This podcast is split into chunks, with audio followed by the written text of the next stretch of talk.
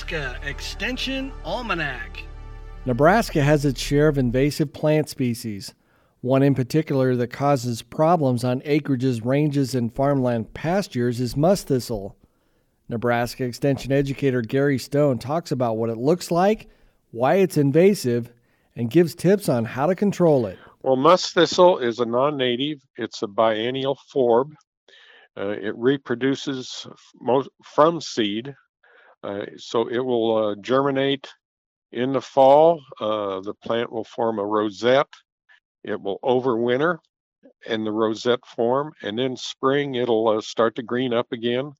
It'll bolt, or what we call bolting. It will shoot a seed stalk or seed stalks that will produce flowers, and then the flowers will produce seed, and it'll start the cycle all over again. The plant is uh, an invasive plant, uh, one because it is non-native. Uh, the rosettes, when they form, they can be uh, maybe two foot across, so that blocks out a lot of grass that uh, our livestock would generally graze. When it bolts and gets up into the mature plant stage, it'll be a fairly large bushy plant, uh, maybe upwards to six feet tall or more. It's very spiny. Uh, livestock do not want to be around it. Uh, it'll produce maybe up to 120,000 seeds per plant, which again just increases that problem that much more. So that's kind of why it's a problem in our range and pasture situations. Well, uh, how to manage this uh, plant musk thistle? Uh, there are a number of different options you can do.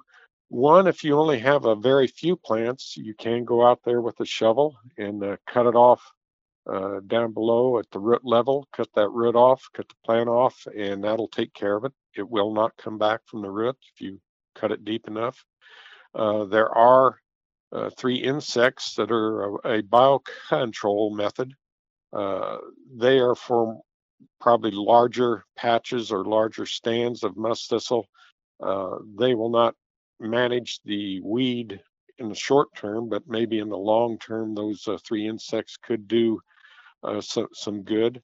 A uh, couple of them attack the uh, the seed head, attacks the flowers, the seeds that are in the flower heads, and they eat the seed, so it keeps it from producing viable seed.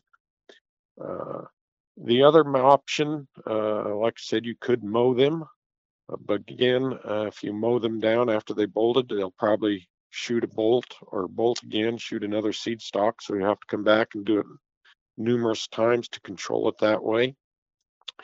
Uh, then there are the chemical treatment options, and there are a number of products out there that are labeled for range and pasture that uh, do work well on musk thistle.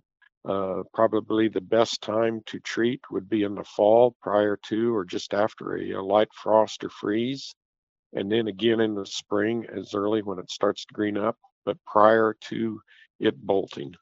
You know, if if they have large stands of it, uh, Mowing, again, if they can mow, would be an option.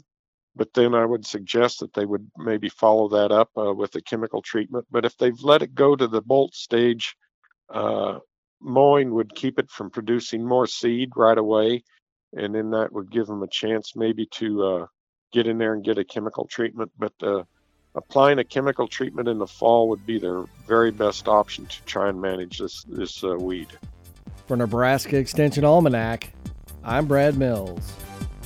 Nebraska Extension Almanac is a production of IANR Media and Nebraska Extension.